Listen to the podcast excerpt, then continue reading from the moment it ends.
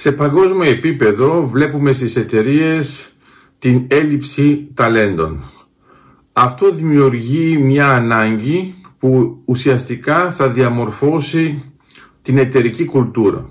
Τι σημαίνει αυτό; Η εταιρεία πρέπει να ανταπεξέλθει σε σοβαρά ζητήματα διαφόρων επιπέδων, πάντως πρέπει να ανταποκριθεί στην πραγματικότητα.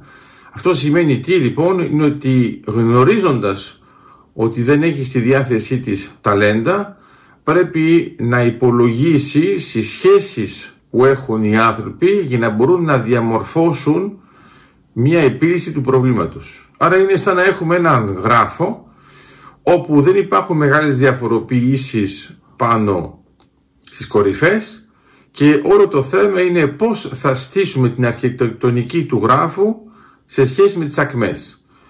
Έτσι ώστε να μπορέσουμε να λύσουμε προβλήματα τα οποία με τις κορυφές που θα ήταν διαφορετικές θα μπορούσαμε να τα λύσουμε εύκολα. Άρα ουσιαστικά τι κάνουμε, αντί να επιλύνουμε ένα πρόβλημα αναθέτοντάς το σε ταλέντα, ουσιαστικά θα μοιράσουμε αυτό το ταλέντο εντός εισαγωγικών πάνω σε πολλούς ανθρώπους οι οποίοι θα λειτουργήσουν ομαδικά για να λύσουν ακριβώς το ίδιο πρόβλημα. Άρα ουσιαστικά είναι σαν να μετατρέπουμε μια κορυφή σε ένα σύστημα που αποτελεί έναν υπογράφο του γράφου και ουσιαστικά μας επιτρέπει να χρησιμοποιήσουμε αυτή την δομή για να αντικαταστήσουμε αυτή την ικανότητα.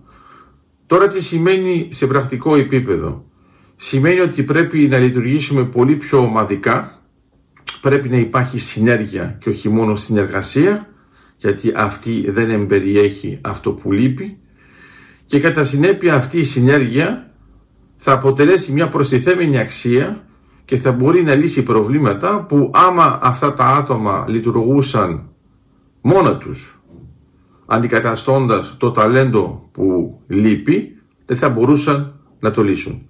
Άρα ουσιαστικά η έλλειψη των ταλέντων θα διαμορφώσει την εταιρική κουλτούρα και θα απαιτήσει από την εταιρεία να λειτουργεί οργανικά, περισσότερο ομαδικά για να λύσει προβλήματα που δεν μπορούν να λύσουν οι άνθρωποι σε ατομικό επίπεδο.